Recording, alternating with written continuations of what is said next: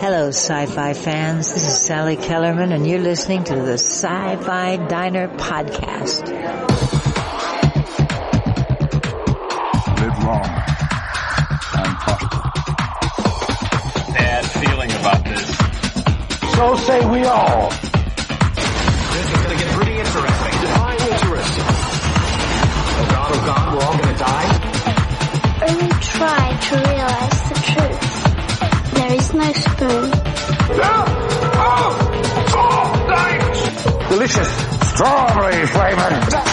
You are listening to the Sci-Fi Diner podcast. And now, from the end of the universe, bringing you the latest in science fiction movies and television shows, here are your hosts.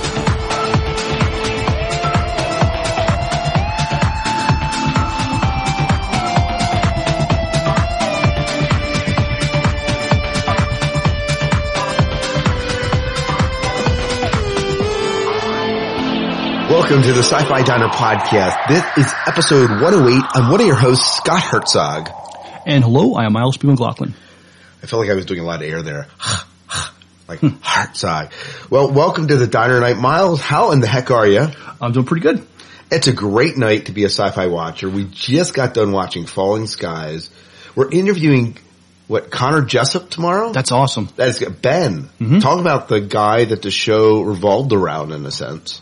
Uh, yeah, it definitely, you know, he was definitely a, a pivotal character in this show. Yeah, and uh, again, uh, by the time you hear us talking about it, we'll have interviewed him. But he, there's links up on our Facebook fan page, and we've had some listener comments that I'll try to weave into some sort of questions that I come up with sometime.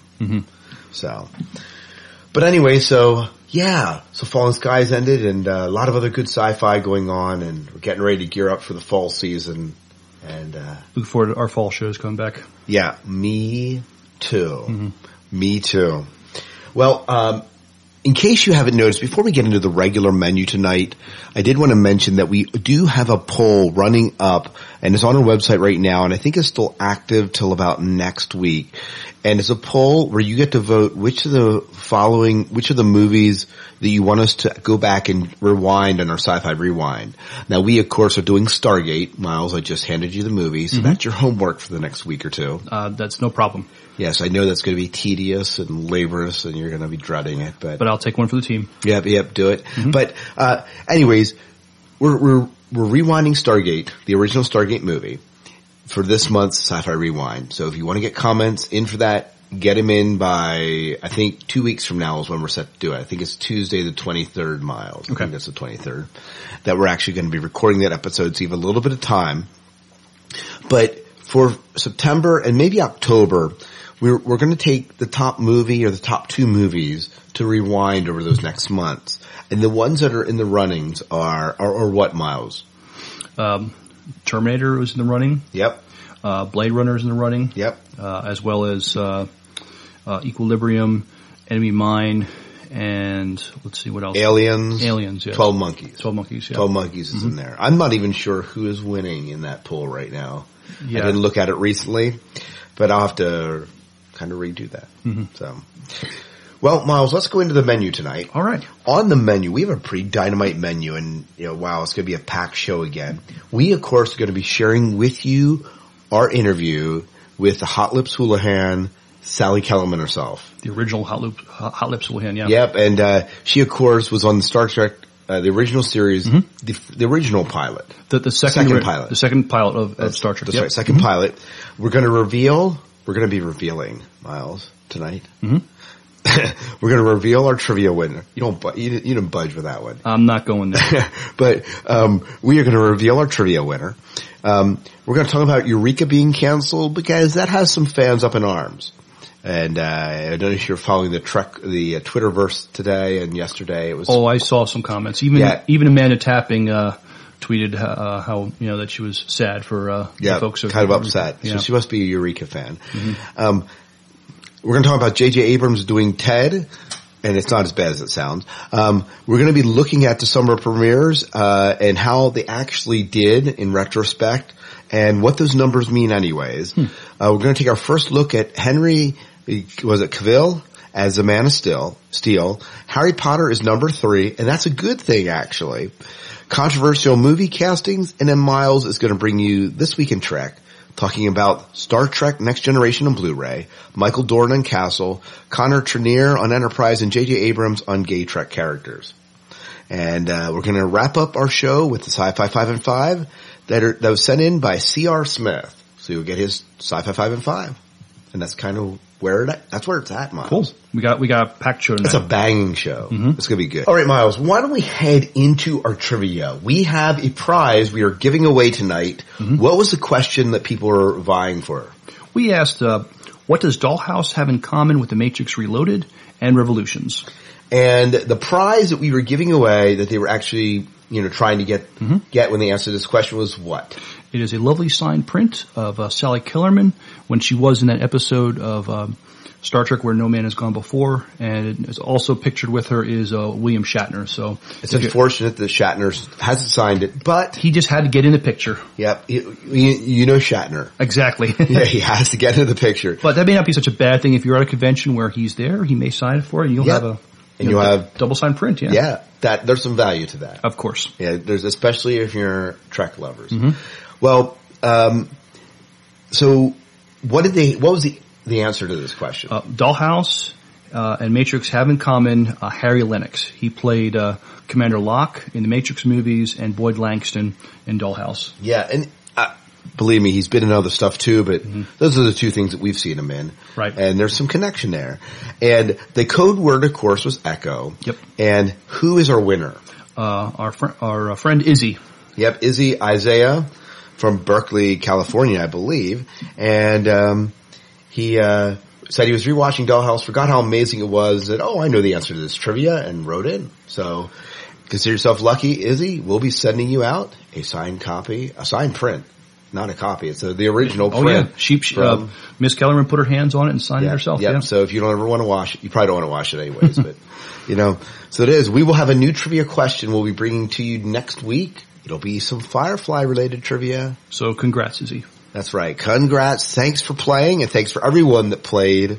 As always, stay tuned and we'll give you some trivia next week or the following week whenever we record our next show. Well, let's do our first promo tonight. Our first promo is from our friends at the Gamma Quadrant. Yes. And they are still producing podcasts, right? All right, they're they're going through Star Trek Deep Space Nine. They're in season five right now, and um, if if if you if you've enjoyed Star Trek Deep Space Nine, they'll they'll they'll watch the episode and just talk about it, uh, talk what they liked, maybe what they didn't like, um, maybe give some facts that maybe you didn't know about. Uh, talk about you know maybe who directed it, the costuming, the writing. Um, so it, it's good. It's, it's it's a good Star Trek Deep Space Nine podcast. We'll talk about Deep Space Nine. I just picked up, I didn't pick up, my wife, who loves me very much, picked me up about 20 Deep Space Nine novels. That's love. That is, that is love. Yeah. That is love. I haven't even seen the series yet. I'm still working my way through Voyager. But hey, if you're a lover of Deep Space Nine, this is a podcast that sounds like that you gotta check out. Right. They're they're highly recommended by other Star Trek podcasts, and um, that's how I found about them from another Star Trek podcast I was listening to. Yeah. Very cool. Well, here's the Gamma Quadrant. Ever feel like it is hard to make friends with people from other planets? Tired of other races in the Gamma Quadrant pushing you around? The universe is a dangerous place. The Dominion can help. We offer mediation, protection, Ketracel White provided to every new recruit. Contact us via the iTunes store under the Gamma Quadrant, and one of our Vortas will be happy to send you an application. The Gamma Quadrant is the podcast dedicated to all things Deep Space Nine. Look for us at gammaquadrant.libsyn.com, which is L-I-B-S-Y-N, or under Gamma Quadrant at the iTunes store.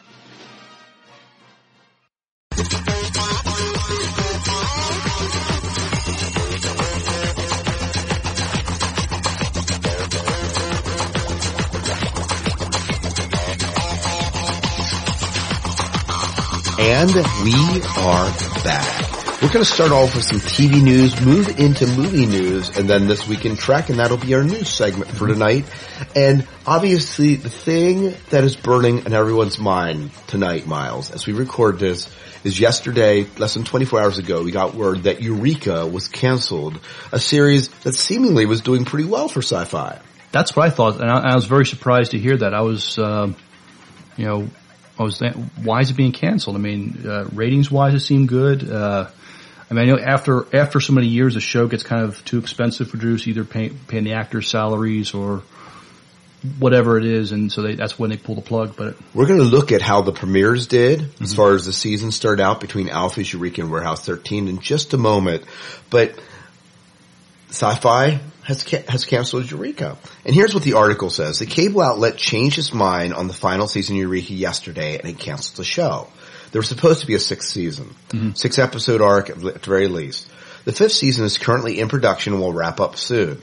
Now, Miles, that's a good thing. If they're going to cancel a show, what does that mean? that means they have time to wrap up loose They have time to wrap up loose ends, and so I like that. I don't know whether they will do it, but I like that. It's just it's scheduled to air. Um, it's scheduled to air next year. So like that's the fifth season is currently they kind of split that and they, they air it next year. Sci-Fi initially signed on for a sixth episode, sixth season to bring the series to a close, but reversed that decision yesterday. After painstaking consideration, we have to make the difficult business decision not to order a season six of Eureka. But Eureka is not over yet. There's a new holiday episode this December, and 12 stellar episodes set to debut next year, marking its fifth season and six memorable years on sci-fi. 2012 episodes are some of the best we've seen and will bring some great series to a satisfying end. We are ever grateful to Bruce Miller and Jamie Pagilia, I guess, and their team of incredible writers and the amazing cast and crew who constantly or consistently delivered a series we continue to be very proud of. We thank the fans for their support of the show and know they will enjoy the final season in 2012, Sci-Fi said in a statement. As of this report, there's no details on how or why the series was given the pink slip. Alpha Airlock reports the series producer Jamie Pagilia was surprised about the shortened order and was told that those final episodes were meant to give him the latitude to wrap up the series. Whether Pagilia re, uh, resisted to wrap it up in such a way is not clear. So it sounds like he was surprised they were giving a short sixth season to wrap up the show. Right. But it sounds like they aren't even getting that now. No, no, that's too bad. I mean, No, so I, I have some friends that have loved it. Uh, Felicia Day's been on it. That means the series has to be good, Miles. Of course. yeah, but I know some of you are, we're going to talk, you're, you're here about in our feedback episode. If you didn't listen to it, go back and listen to it. People are, you'll hear some of our listeners' initial thoughts about Eureka being canceled. But I don't think it's any doubt that this is a surprise. Right, and uh, well, if they're doing a holiday uh, episode for you know around Christmas time, I wonder if they'll do one with uh, Warehouse 13 also because they they both kind of had both of them. They typically uh, team up when they do them, and there Mhm. is some cross pollination Yeah. between Uh, the two. Allison Scagliotti has made appearances on there. Yeah, and uh, they even made references of, to Eureka on uh, Warehouse 13. I want to talk about a story that just came from Brea Grant, actually following her on Twitter, and she tweeted this, and I didn't even realize that J.J. Abrams had done this. Uh, are you familiar with what the TED Talks are? Mm, not a clue. Okay, TED Talks, it's really these intellectual discussions where all these sorts of famous people, and maybe not so famous people, sometimes will get up there and speak. J.J. Abrams was asked to give a TED Talk, and he talks and traces his love for the unseen mystery, a passion that is evident in his films and TV shows, including Cloverfield Lost Alias, back to its magical beginnings. So he talks about the idea of mystery. I want to start today talk about the structure of uh, polypeptide. I get a lot of people asking me uh, in terms of Lost, uh, you know, what the hell's that island? You know, um, it's usually followed by, uh, know, seriously, what the hell's that island? Why so many mysteries? What is it about mystery that that uh, I seem to be drawn to? And I, I was thinking about this, what to talk about at TED. When I talked to the uh, the kind rep from TED, and I said, "Listen, you know, what what should I talk about?" Uh, he said, "Don't worry about it. Just just be profound." and I uh, I took enormous comfort in that. So thank you if you're here. I was trying to think, what do I talk about? It's a good question. Uh, why do I do so much stuff that involves mystery? And I started trying to figure it out. And I, I started thinking about, well, why do I do any of what I do? And I find myself drawn to infinite possibility and that sense of potential. And I realized that mystery is the catalyst for imagination.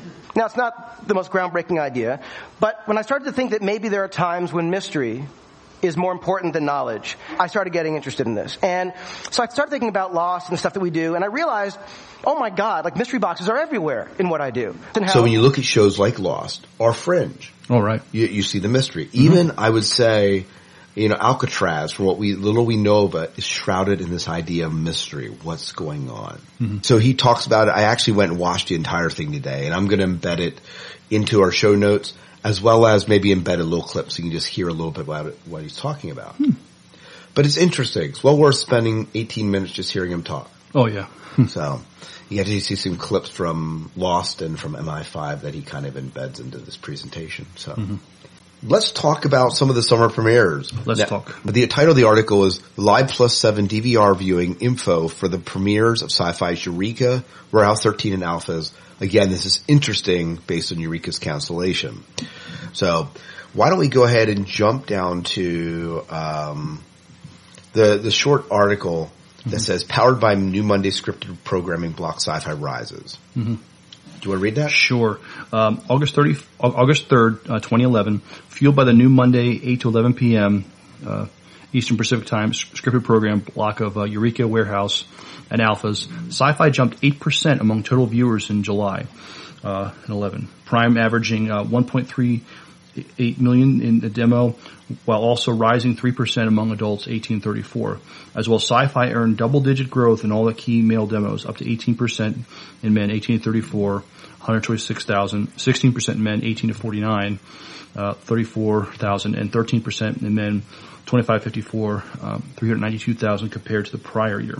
Sci-fi launched summer premiere week on uh, July 11th, showcasing the most powerful night of the week with Eureka at 8 p.m., Warehouse 13, at 9 p.m., and newcomers Alphas at 10 p.m. That night became uh, Sci-Fi's highest based uh, on live uh, plus uh, 7 DVR data that the July 11th premiere episode averaged. Yeah. So what it is is they give us a bunch of different numbers as to how these these did. So for the premiere, Eureka garnered 2.8 million viewers. Mhm. That's pretty good. Summertime on on a That's know, better than what Fringe was getting, wasn't it? yeah It was. Um, it, Warehouse 13, 3.56 million viewers. that's good. Alphas, 3.6 million viewers. That's good. So, okay, let's go back to Eureka. Hmm. If you're going to evaluate, just say you have three sci-fi shows, the lowest of them is Eureka. Right. That's still a high rating. Well, 2.8 to 3. Point, I mean, that's not a huge drop off.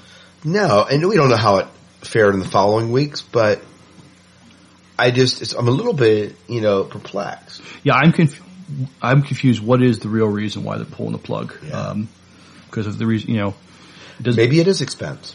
it could be it could be expense. It could be I mean, it's, special it's, effects. it's a big cast, I think. And yeah, special effects, know, Mhm. pretty heavy laden because there's kind of Right. monster of the week. Right. every week. Um, this article goes into stuff like uh, the HH rating, um, the adults 18 to 49, and the adults 25 to 54, the significance. If you want a breakdown of that, I found a really good article, and I'm going to link it in my show notes. It's called Numbers 101. What's a TV rating, and who is it dating? um, and so this is out by TV by the numbers, and I'm going to embed that link so you can go read it if you're really interested in that. We won't get into the breakdown. Uh, I still am of the opinion that 2.8 million viewers is a heck of a lot of viewers. Yeah, I, I agree. Yeah. Yeah, I think. I don't mean, know. it- it- the show's doing something right. I mean, yeah, yeah, absolutely. So for a cable show, I think that's pretty good. uh, yeah. Let's move into some movie news, Miles. Why don't you take away this one? Talk about the Man of Steel. Well, we saw our first official pick, and uh, we'll, put this on our Facebook page. Uh, uh, Henry Cavill is going to be playing Superman in, in the new Man of Steel movie, and there's been a pic released uh, of uh, of him, um, and we, we see him in the suit, and um, I could tell you the S looks just a little bit different than it did in the last movie. And I was looking at some of the comments on the page, and people were, were making how his hair is all slicked back and stuff. Um, but looks like the Superman suit, you know, looks the, um, looks almost like leather, almost the, the, the blue part. But Maybe it's pleather.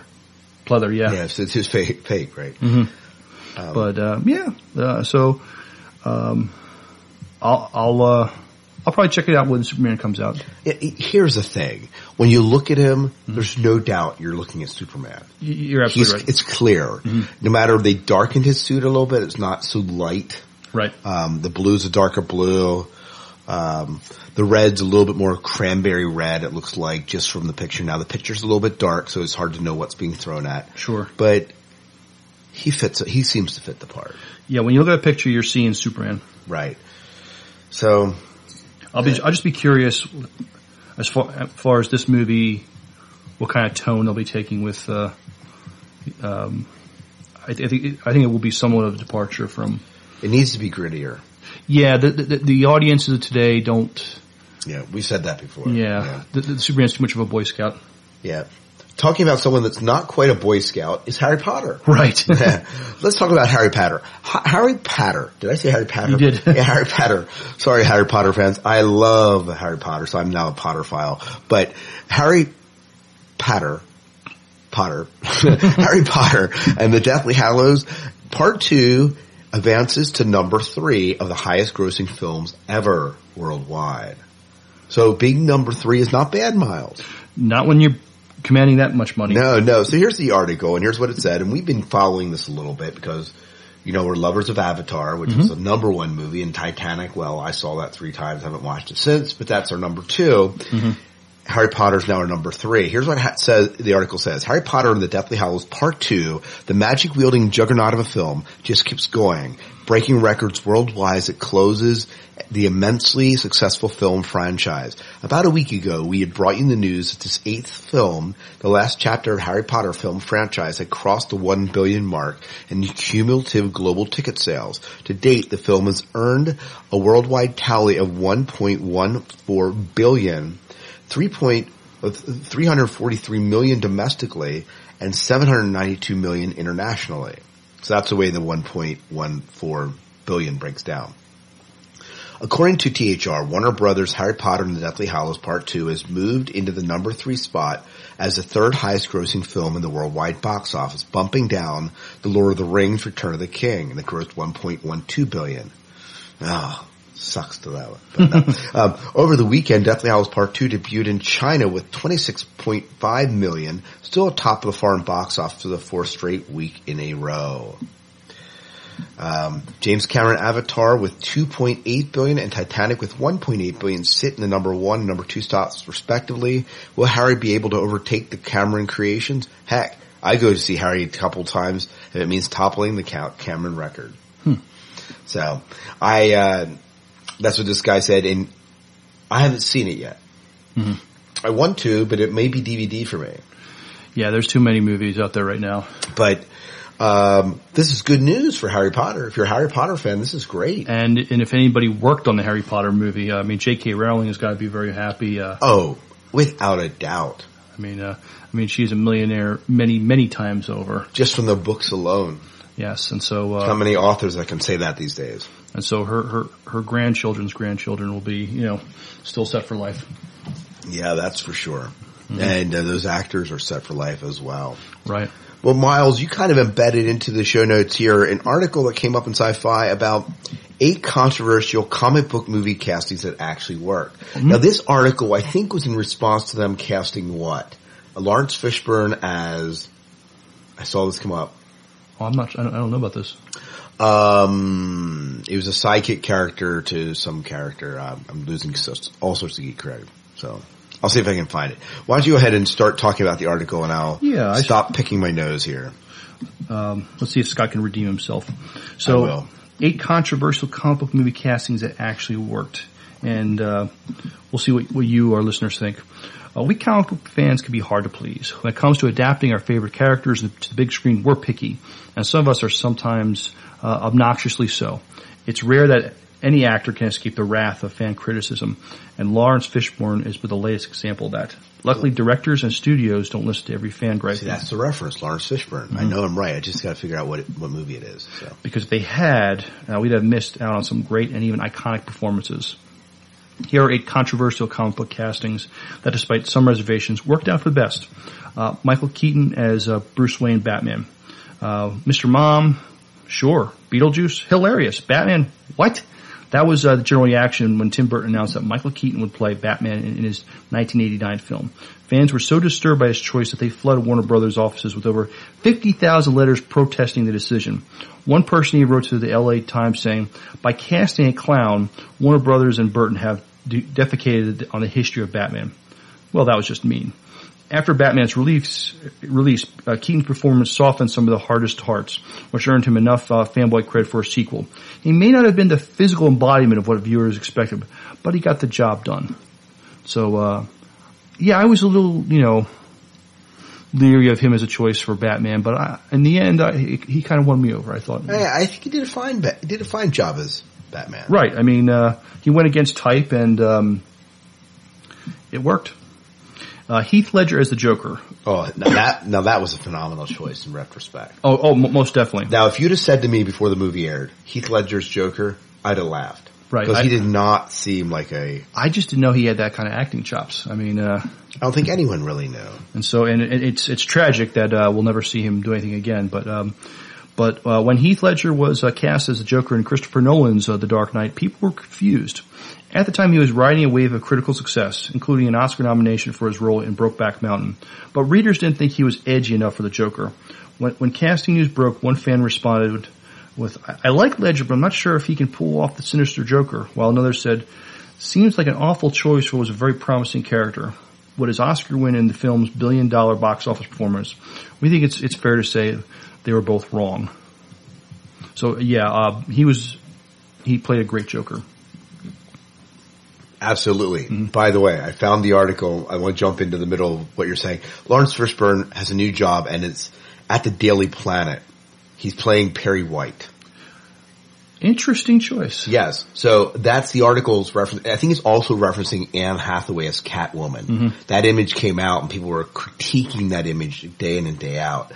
I don't have a problem with Anne Hathaway playing Catwoman. If you've seen that image, she seems to fit it, fit it. So Yeah, I'm, I'm fine with that too. Yeah, I'm definitely fine with that. Yeah. Speaking as a member of the male species. Yes, yes, absolutely. Um, also with Laurence Fishburne. So Um, he, he he's the man, so um, I'm sure he'll be able to pull it off. absolutely. I think so too. Mhm. Anyways, go on. Uh, next on the list is Robert Downey Jr. as Tony Stark, uh, Iron Man. Works.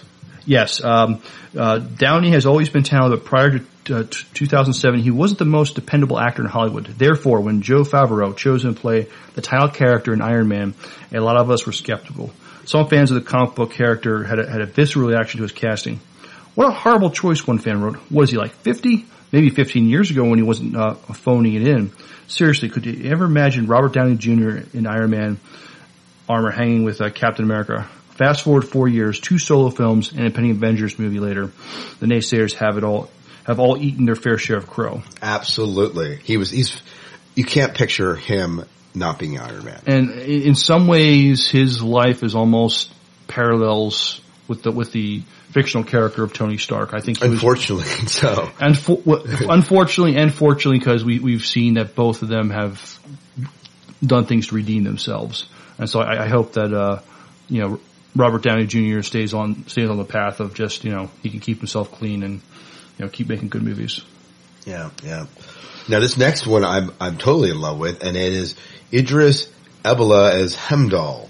Uh, Idris Elba was, of course, cast as Heimdall, and Thor folks were up in arms. In the comics, the character is drawn as white. In the films, he's played by uh, Elba, El, Elba, who's of African descent. Even though there were protests, uh, website petitioning his casting, the actor didn't let it dampen his spirits. He responded to the uproar by putting the character in proper mystical perspective.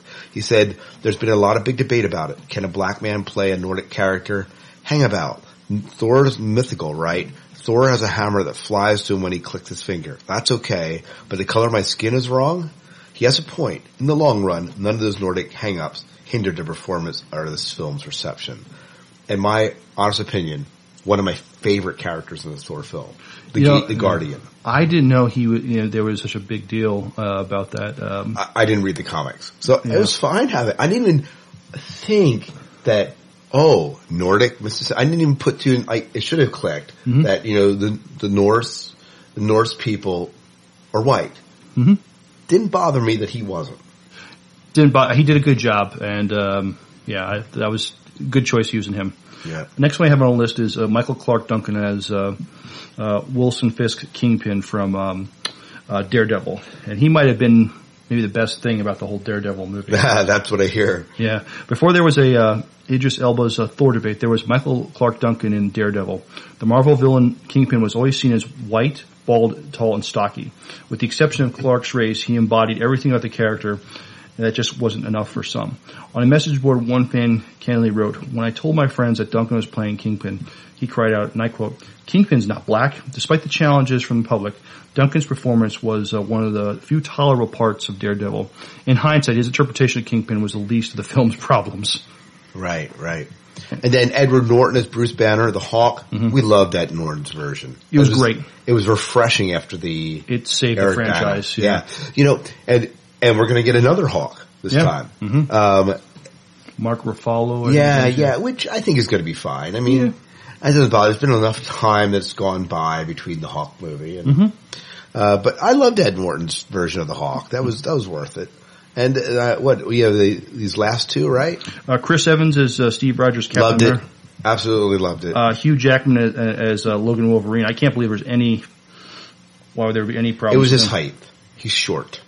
Well, apparently. he isn't well. But Chris Evans, I think Chris Evans was like, oh, he's the guy from Fantastic Four. It, it pro- yeah, and, and probably there's the characters were probably so polarizing that they figured he couldn't pull it off, and and, and I thought he did, which which leads me to another thing. I mean, as far as um, a lot of our comic book heroes, the other supporting characters in the past, um, unfortunately, a lot of them have been you know mostly mostly Caucasian, I, I think, and so.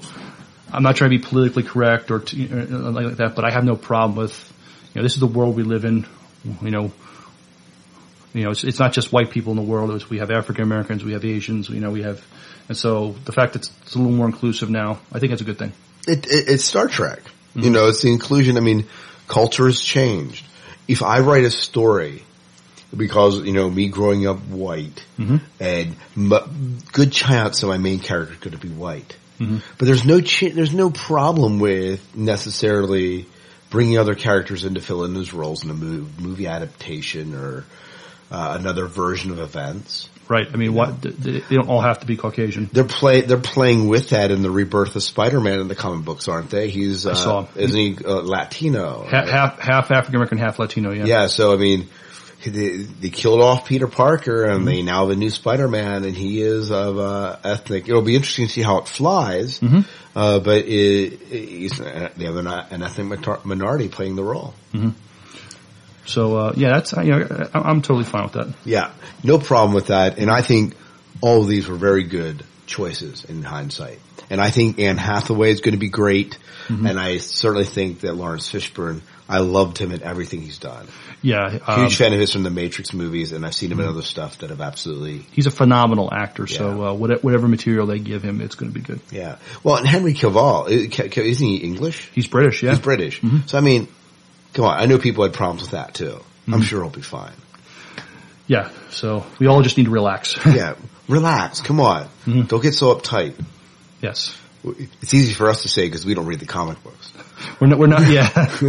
you know, go, go ahead. Let's cast someone else as Picard and see what happens.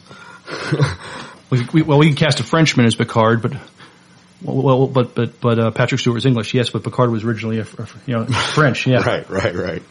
Oh, whatever. Right. Uh, talking about Star Trek, why don't we go ahead and head into the twist tonight, Miles? This week in Star Trek, um, I want to thank, uh, Chris and Charity Wood for uh, posting some of these articles that we're about to, uh, share with you. Um, so Star Trek Next Generation on Blu-ray and remastered. We've been hearing talks about this for some time now, so this isn't totally new news, but you have some updates. So go ahead. So we have, yeah, the rumor mill seems to think so. We've been waiting for this since we first got wind of original series being remastered and released in, in high def. Since Next Gen was originally shot on, on film, post-production's output for the final episodes were on video. The special effects throughout the series would need to be remastered before the show could even make it to Blu-ray, according to uh, Digital Bits, secret stash of Comic Con sources. CBS is indeed working on a remastered version of the series with four episode demo disc that might be available to fans soon.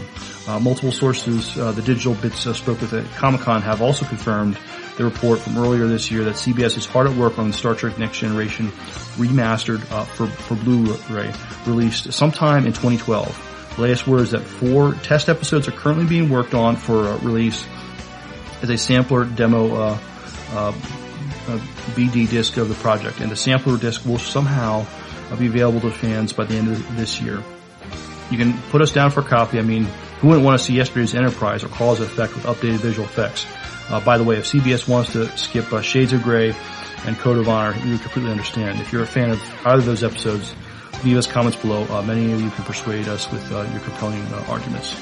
Yeah, and you're going to hear some of your thoughts about uh, Next Generation in our listener feedback episode, or you will have heard them already, and about them putting it in Blu-ray and what people think of it. Mhm. But I, this doesn't surprise me. No, it's def- it, I, I, I don't think this will be the last some kind of sci-fi show that's going to be. Uh, I, I expect if we're going to do this, they'll probably head and do Voyager next, or Deep Space Nine. oh, I, I, yeah, I could I, definitely. would, see I wouldn't. It wouldn't surprise me Mhm. if we're going to update the effects of that, and people will buy it. Yeah, and, and, and as they said in the article, it's it's it's a necessary step if it's going to go to Blu-ray. It's not uh, Right, and you you need to do that. Yeah.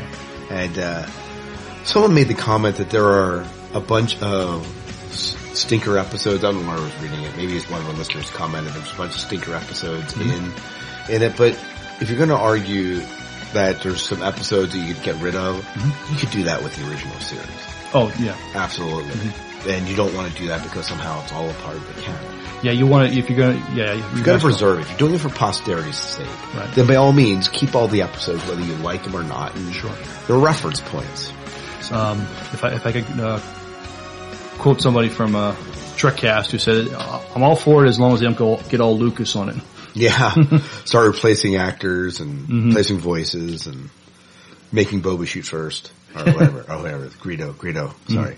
Um, go ahead. Give us the next piece of news here, Miles. So our next bit of news is um, Star Trek Next Generation. So Michael Dorn set to fortify Castle. Does everyone remember how a Worf schooled Duras in the TNG episode Reunion? And by school we mean he took the cowardly Klingon to the woodshed with a bat'leth. Uh, Duras went on like a sucker. Let's hope uh, that Michael Dorn doesn't have to do the same to his future co-star Nathan Fillion on the hit detective series Castle. That's right, ladies and gents. Our favorite uh, Russian-raised Klingon security officer is set to play a psychiatrist in at least two episodes. Wait, wait, wait. Picture Worf as a psychiatrist. Just, just a moment, Miles. It, it, it I, I'm not coming up with a mental image. I mean, yeah, uh, no, it's pretty, it's pretty stark. I'm picturing, you know, him in his Klingon outfit trying to counsel me. They, they, they've even made reference in, in, in Next Gen about, you know, why, you know, certain races of beings wouldn't necessarily make good counselors. And, No, I did not. and Klingons, Klingons were on that list. yeah, they definitely would. Anyways, So uh, the article goes on to say uh, uh, Michael Dorn's new character will help uh, Detective uh, uh, Kate Beckett, played by uh, Stana Katic, deal with being shot in third season finale. But her sessions may also examine her relationship with Castle. Castle's executive producer Laurie Zach said it's going to be dredge up a whole bunch of stuff. Her conversations will enlighten how the relationship will move forward to uh, whatever the next level is. It seems Michael is making some waves as late with his new indie project Liberator, as well as a new role in the wildly popular detective series. What's not to love? With a, we're huge Firefly fans, and, we're, and we're, we also adore Michael Dorn, Nathan Fillion, and Castle, of course, uh, uh, uh, in Star Trek. It's, it's like a gigantic, gigantic uh, geek tornado set to a level of mobile home park in our minds. Okay, yeah, that was an obscure reference, but you get the picture. yeah. So, uh, talking about Liberator, we're going to be interviewing. Uh, Yeah. guys from Liberator on Thursday. Mhm. So we'll bring you that interview in the upcoming episode and you'll hear them talk about working with Michael Dorn and some of the others, Nikita and, Mm-hmm.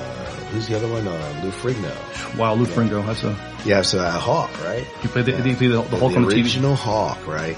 So, uh, but hey, I'm glad we're seeing him acting again. He's been kind of off the radar for me. Last thing I saw him on was Heroes. He played the president in Heroes. He played the President of Heroes. That's right. Yeah. I would not have pegged that as him. Mhm. But he did a good job as president. Yeah. Yep. Uh, why don't you give us his next piece of news and we'll try and make this brief. Yeah, uh, just uh, I would refer you to uh, StarTrek.com. They have an interview with Connor Trinneer. Um, he revisits his Enterprise days, and I'm just going to read you just the first thing they, the first uh, statement um, and, and, and the question they have for him and, and his, his, response. So, um, Connor Trinneer is light years removed from Star Trek Enterprise, but the show, its cast and crew and fan fans, and the experience will remain with him forever. It was the actor's notes the kind of opportunity every actor hopes to have at least once in his and her career.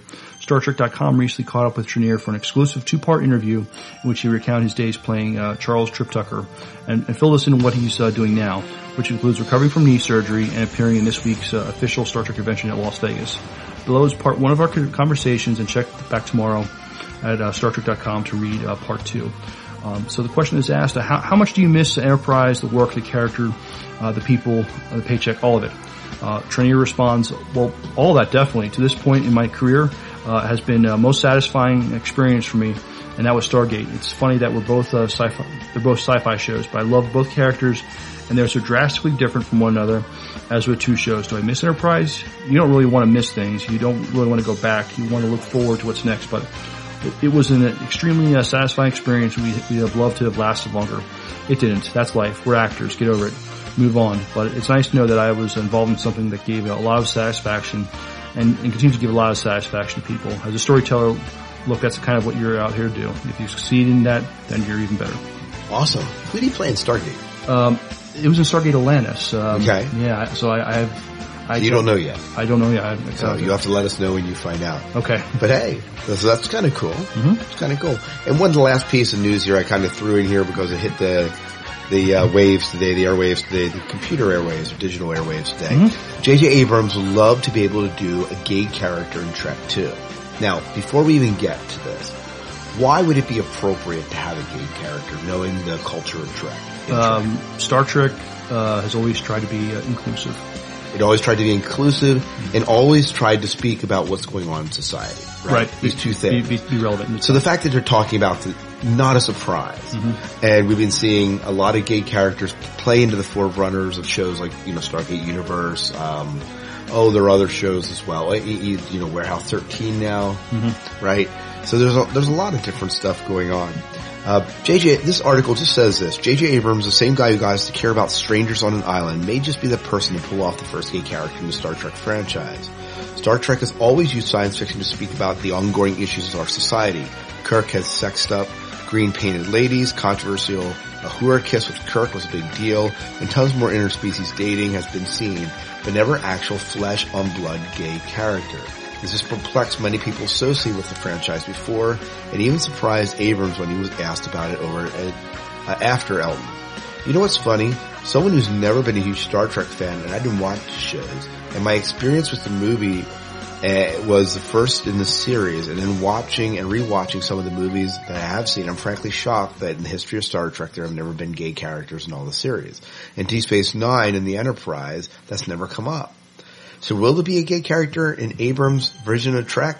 Before they get a chance to speak to Abrams, AfterElton spoke with Robert Orci and Alex Kurtzman about it, and they responded that they were open to the idea, but had no plans to include gay character as of yet. Here's the thing. It's going to be difficult to take the original crew mm-hmm. and make a gay character out of that. They've been established, right? Right. But you may, there may be some supplemental characters that you can bring in that might fit that role. Sure. I mean, uh, there, there'll probably be other supporting characters, and so that's that's that's one direction they could go if they decide to. Right. Um, as, as, you know, as long as if the story calls for it, that's one thing. But to just you know, but Star Trek's never been about just throwing someone in there just to just have it in there. Really, there's been always a purpose, hasn't there? I would, yeah, I would, overall. So let's, mm-hmm. as long as they do it with a purpose, mm-hmm. we're, we're saying that you know, hey, if they want to do that, all all for it because it it, uh, it is something that's meant to speak to a larger society. Mm-hmm. Well, Miles, we've been talking about news long enough. Thank you so much for bringing us this week in Trek. My pleasure. And uh, let's move into our last promo tonight. Our last promo is from the good folks at Slice of Sci-Fi, who brings us t- who brings us who bring us tons of good interviews, mm-hmm. news, and trivia as well. Make sure you check them out at Slice of Sci-Fi. Is the long drive to work getting you down? Do you feel like the other drivers want to run you off the road and beat you with the tire iron of life? Relax. Take a break. And let the fun of sci-fi news geeking ease your drive time woes. Slice of Sci-Fi. It's not as good as having a stormtrooper on your hood, But it's close. Sliceofsci-fi.com.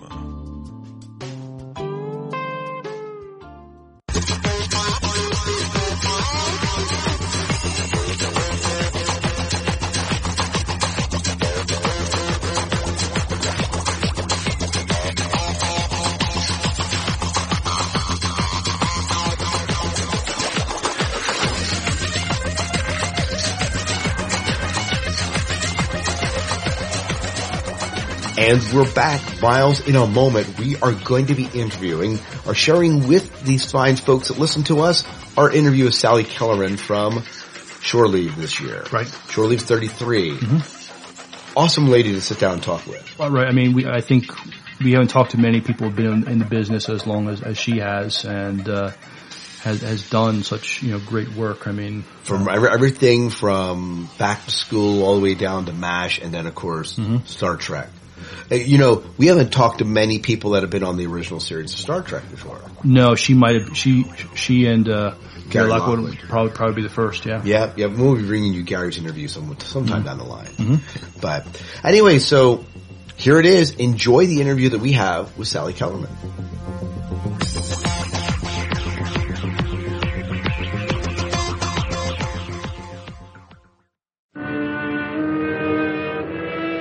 Captain's log, stardate 1312.4. The next mission of the Enterprise takes us into an unknown force field which affects the destiny of my closest friend. I understand you least of all. Gary told me that you've been friends since he joined the service, that you asked for him aboard your first command. It is my duty, whether pleasant or unpleasant, to listen to the reports, observations, even speculations on any subject that might affect the safety of this vessel. It's like a man who has been blind all of his life, suddenly being given sight. Sometimes I feel there's nothing I couldn't do in time. Some people think that makes me a monster, don't they, Jim? What would you do in my place? Kill me?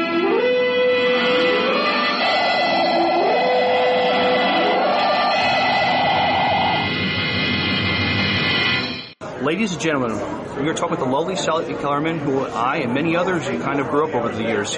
She has worked on the second pilot on the original Star Trek series, playing Dr. Elizabeth Dehner on the episode Where No Man Has Gone Before, and was the original Hot Lips Houlihan in the movie version of MASH, and has appeared in two of my favorite comedies back in the 80s, Moving Violations, and played love interest of the legendary comedian Rod, Rodney Dangerfield in Back to School. Also, throughout the 80s, 90s, and 2000s, has continued to shine in TV and movies. Our guest has most recently seen Law & Order and the New Beverly Hills 90210. Ms. Kellerman, welcome and thank you for taking time to talk with us in the Sci-Fi Diner podcast. Well, thank you for having me, guys. Nice, and you, you're up on all the news except I have a new series I'm doing. Ooh, so tell us about it. Uh, We want to hear about it. Yeah, it's on uh, HBO Cinemax, Okay. and it's called Chemistry, and we don't mean in the lab. Uh, and I, uh, it's all these beautiful young uh, kids that are, uh, you know, having affairs and uh, semi-dress and undress, and, but the writing is so smart and funny and body. And all I do is I show up for the episode, and I do this. Uh, so far, they said next year they want to expand my character because it's such a good character. Oh my God! Uh, my name is my character. Uh, is called Lola, and I went to Barnard, and I have just the wisdom of you know all the lives I've lived. I've been there, done, done it, done every one, and uh, so I have these monologues that I do into the camera, and that's what I do, and. Uh, show up and you know in the middle of I don't know where they put it in the So episode It's kind of a just- commentary on what's going on then. Oh, you know, I once had a three-hour argument with Anais Nin about uh, fellatio and communism. She said, you know, and it goes on, goes on from there. It's very funny and graphic and body wise, you know, because I do impart wisdom also, you know. I mean, some really good stuff. All right. So all mixed in with, whoa, she actually said that, you know. Yeah. So it's called, oh, what's it called? I said uh, Chemistry? chemistry, Yeah. and it, it's going to be a late night half hour on uh, Cinemax HBO. So they're liking it a lot, the network, and so they think they can really get behind it. Awesome, awesome. Yeah, well, so that's it's good. really fun. It's really nice. and you're still acting after all these years, huh? Well, you know what's amazing is that my music is such a always been such a passion for me, and in the last since Boynton, I did a picture called Boynton Beach Club about three years ago, or maybe it's four now. I don't know. I never know about time. uh-huh. And then I just had all this time to work to just to music, music, music, you know. And I've always, I mean, my first, you know, Verve Records at 18, and my first album in, you know, the 70s, and Muscle Shoals, Nashville. I've been everywhere, you know, with a lot of, we've done that with with everyone, Right. Yeah. and worked with a lot of great people. But um, in these last three or four years, it's just been nothing but music and Val Garay, who produced a lot of people, Bonnie Raitt, James Taylor, a lot of different people, you know, and uh, won the album of the year with uh, Kim Carnes for Bette Davis Eyes. So he came and started coming into my shows, and we we made this CD, uh, Sally, with all these classic musicians and great songs and. So it's just been, you know, I'm in heaven, and I didn't think I'd ever act again. And somebody called uh, last year and said, "Would I like to do an Alzheimer's patient in this movie called Nightclub?" I was like, "Okay, I'm, I'm one of those, you know, dare me, and I'll, I'll do it, you know." Okay, and then I thought after I took it, "What have I done? Oh my God, I'm an Alzheimer's patient, but it's not real." Right. You know, it'd be horrible because it's a serious subject, and the film is very light. Uh, Ernest Borgnine uh, is the star. And anyway, I took it and I volunteered at Alzheimer's patient wing and things like that. I learned so much and I brought so much from those patients back to the movie and I really enjoyed it and it sort of reinvigorated my interest in acting. And then I got this great part of 90210, which I'd never seen, and all those kids were so talented, the new one, you know, and Right. I had a two-part, but again, it was a woman, it was an aging actress who, you know, had been kind of a recluse. I meet this young girl, a wonderful, talented girl, and I wonder if I can still remember her name. I, and at this moment I can't, but she, she was great. So it was mostly just the two of us, sort of like Sunset Boulevard and All About Eve, and, you know, and so it was just a great, great role. And I end up killing myself because I'm heading into Alzheimer's. So when when chemistry came along, I still get laid. You know, I have this great, you know, part. I'm no longer an Alzheimer's patient. I'm, I'm alive and kicking. You know, there's no holding me back. You know what I mean? So Oh, nice. anyway, that's the summation of uh, Uh, very up to date. And now take it away, guys. Anything No, you want to ask no, well, thank you for sharing that because that was one, one of our questions was what's going on in the future, and it sounds like this is it. Oh yeah, and then I'm on the road singing every minute. Yeah, very good. Still, I, now I can do both. I always could have, but you know, in the early days, I when I was you know nominated for Academy Award and everybody offered me all these movies, I did a couple, and then I turned everything down and went on the road for three months with a band. You know, because I was an idiot, really. Because, but you know, I, I wanted soul, so that's it. Did you perform musicals? I mean, with your with your singing career, did you uh, singing background? Did you perform musicals when? Uh, Well, you know, I was in one. Well, I, I did. I've done Mame in, in Florida, and Burt Reynolds Theater, and I uh, did. Uh, I was in a big, huge, famous flop, uh, Breakfast at Tiffany's, with David Merrick and Abe Burrows and Edward Albee, and you know, and Mary Tyler Moore and Dick Chamberlain. And, they, and it lasted three nights. We were there five months, and, and uh, so those are my only two musicals. I've done a lot of plays, but. Uh, but I just always wanted to be a recording artist. That was my passion, you know. and you get to do it now. It's great. And I'm doing it, yeah. So when you first started on Star Trek, was this your first working in sci-fi? Yeah. Okay. No, way. No. No, I had done two Outer Limits. Oh, okay. Yeah. I think I'd done those before because uh, otherwise, because I was, you know, doing a lot of guest starring, and, and what started that was the Outer Limits for me. Uh, Joe Stefano, who wrote Psycho, the screenplay of Psycho, was really an old-fashioned kind of Hollywood guy, and he came and saw me. And I was working as a waitress, but I did one play. My reviews were her wooden portrayal of Stockman's daughter left much to be desired. She should get out of the business. And uh, and the other one was called Call Me by My Rightful Name. And at the end of the play, this man comes up to me. I'm Joe Stefano. Uh, I think I'm going to be doing a series. And if I am, I can't believe the growth from your last play now. And he said, I'm, I'm, I'm going to find a part for you. I went, okay. And as he left, I turned to my friend and said, I'll be in the restaurant for the rest of my life, waiting on tables. Right. And six months later, I get the script in the mail The part is Ingrid. The, the magic is yours. Excellent. Hey, that was cool.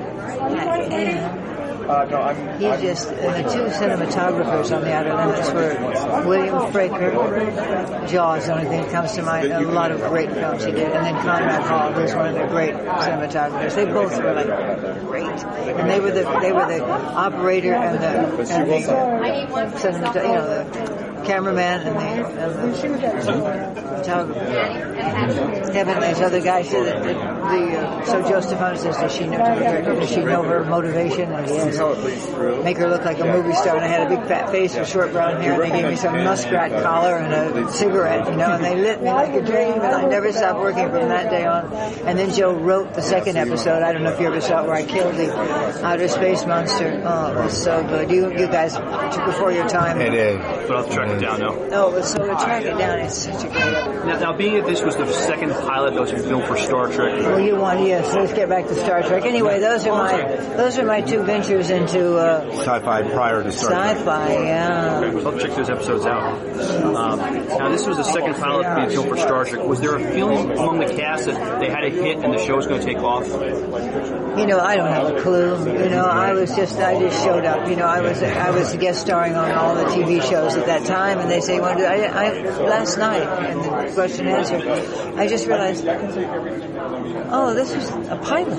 I, know, I know, you know, I always say, "Oh, yes, I was in the pilot," I mean, but I never really thought about what that meant. You know, and I don't think I knew when I got there it was a pilot. I don't think I even thought about that. You know, or thought about what anybody. And Bill Shatner was very handsome. So, you know, so I hung out a lot with him. You know, had a lot of laughs. He's a funny guy.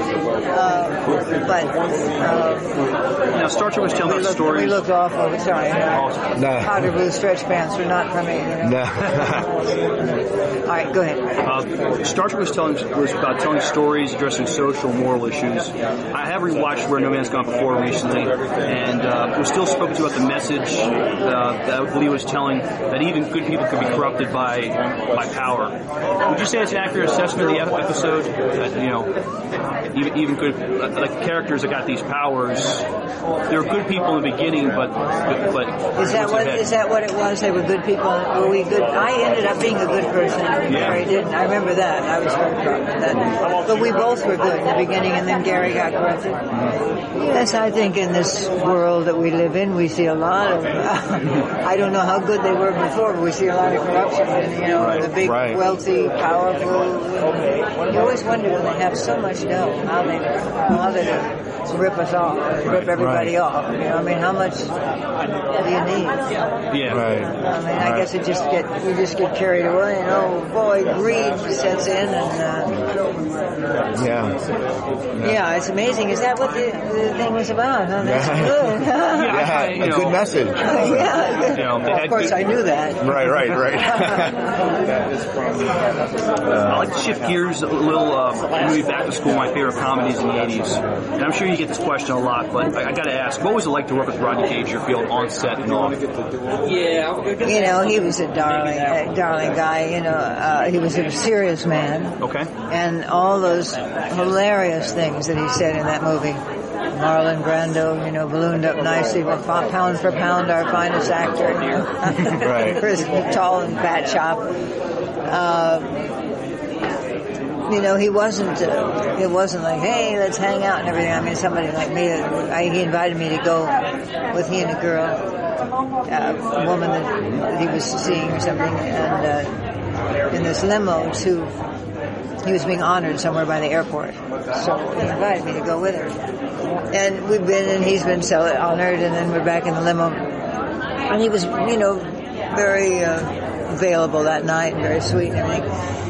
And so I say to him on the way home, you know, Rodney, you know, you really have to come up to the house and have some dinner. And the look, I mean, I don't know how to ever translate this, but the look on his face was the last place that he was ever going to want to be would be my home and my husband and I having dinner. You know, he grew up in the nightclub business. You know, he's been in nightclubs all his life. He had nightclubs in New York. You know, he was Vegas was his. You know, if I'd said, "Hey, come to Vegas and let's hang out," no, some drinks, you know, Right. things that, that might have been. But it was so funny to see this. You know, it just, just it cracks me up to this day to see the look on his face. Yeah, if, if the movie Back to School comes on TV, I gotta watch it. It's, Oh, I know it. I It's just- show the scene where he's reciting the poem, as I mentioned, the Dylan Thomas Where poem. I am, yeah. Yeah, where you're in that scene, and, and he reads that with such passion. I didn't know he read it. I read the Dylan Thomas. No, wait, he has it memorized. He has to memorize. He has to. He has to Oh, test. he does. Oh, after the test. Yeah, oh. at the test, he's Oh, in front he, of the oh, board of he wrote. An, he read another poem. Not my poem. It wasn't no, it wasn't your poem. It Oh, was wasn't Dylan mine. Collin. It was Oh, Dylan, Dylan Thomas. Thomas. Oh, poem, yeah. Rage. Oh, yeah. And he reads with such passion. I play it for my creative writing class because I'm a teacher, and he just it's, it's just great. Oh, he was so great. He was. I'd forgotten about that. He's so. He was so great. And you know, he spent every night in his robe working on the script. He was. Uh, I mean, you know, he was responsible. And oh, anyway, so. Uh, keep going. about Ronnie. I, mean, I have a couple of things. So when when uh, I heard that I, you know, someone said, "Well, you want to go and meet with about this picture," and I, I said to my husband, "I don't know how I'd get the job. I don't even know if I like Rodney Dangerfield. You know, I don't even, you know, surf the channel and see him two minutes in Caddyshack or something like that. He's not my type of guy."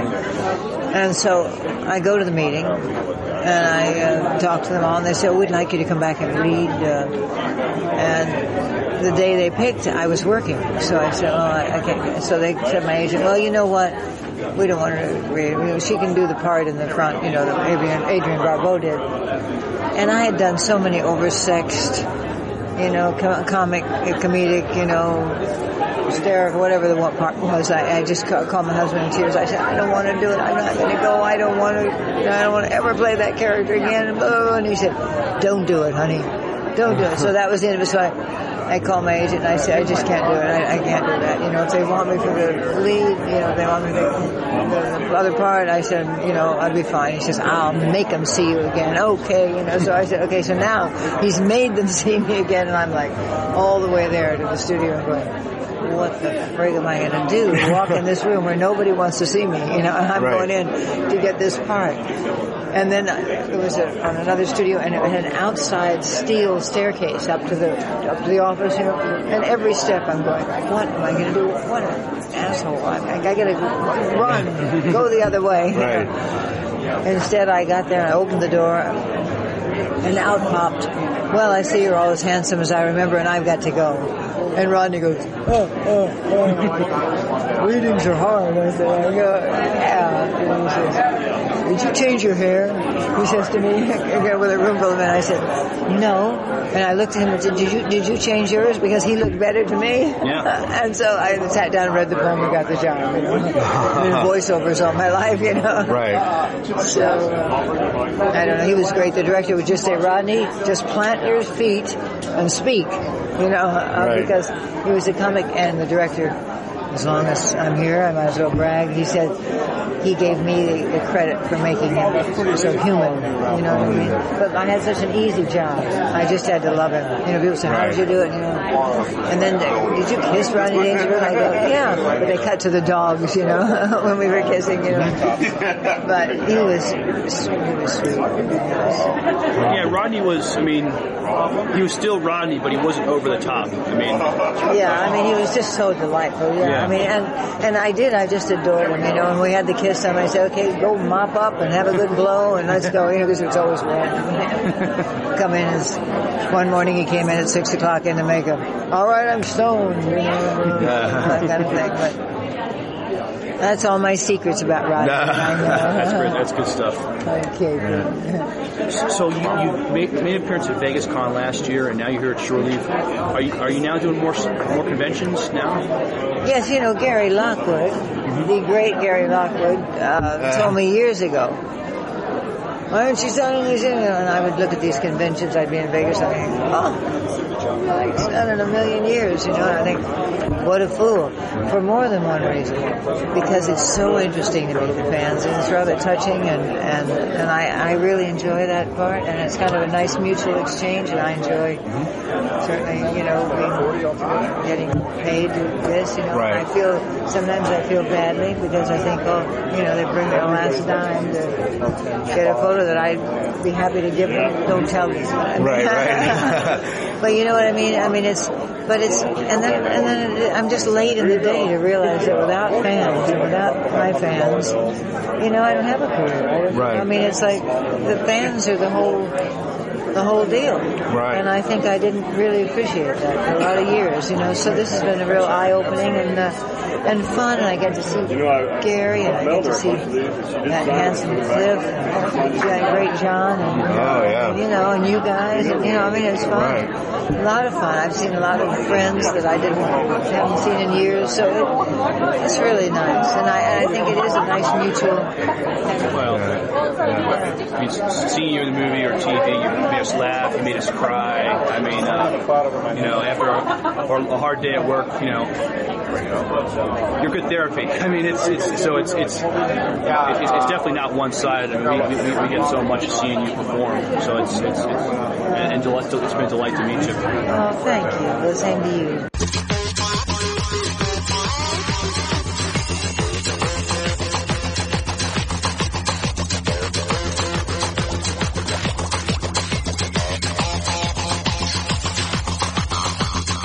And we are back. We hope that you enjoyed that interview with Sally Kellerman. We're going to bring you a sci-fi five and five. By the way, I don't know if you noticed that Wayne and Dan released a sci-fi five and five down in their feed. So you I can did so. Yep. Mm-hmm. So you can listen to it with a mm-hmm. little bit of introduction. I haven't done that yet. They give us some sort of introduction. That's pretty cool.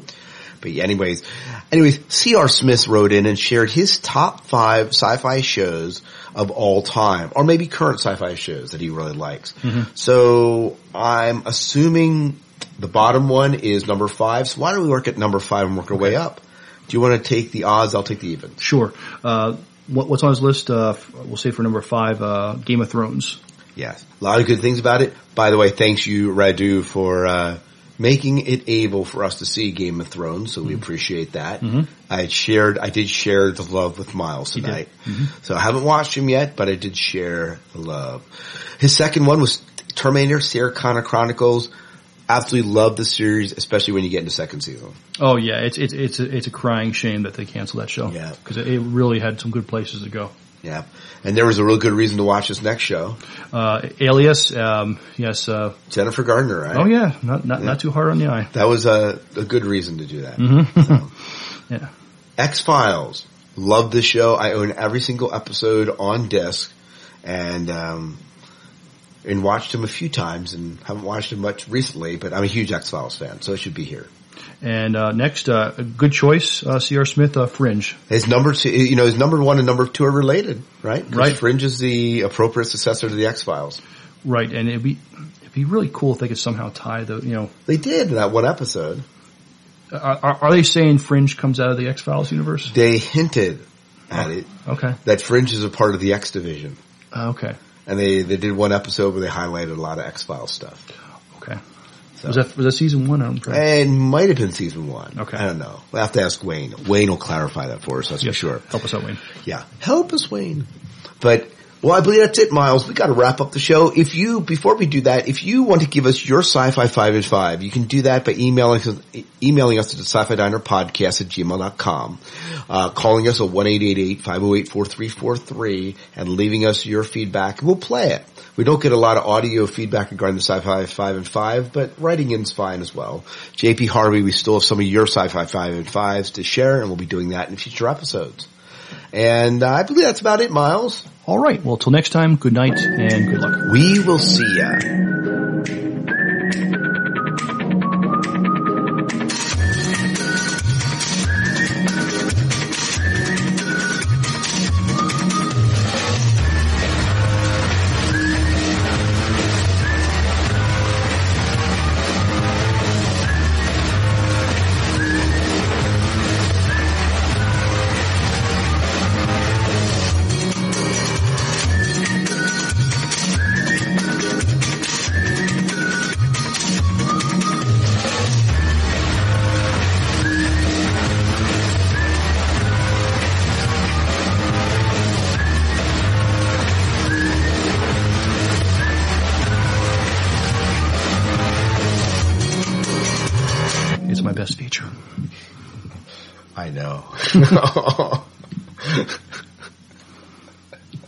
Sick monkey. I'm recording Miles. All right. We're going to hell for that one. I'm going to keep that in. All right. I hate you. you heard it here tonight. Miles hates me. It's official. Mm-hmm. We have it on digital copy, and there's no way you can edit that and make it say what you want.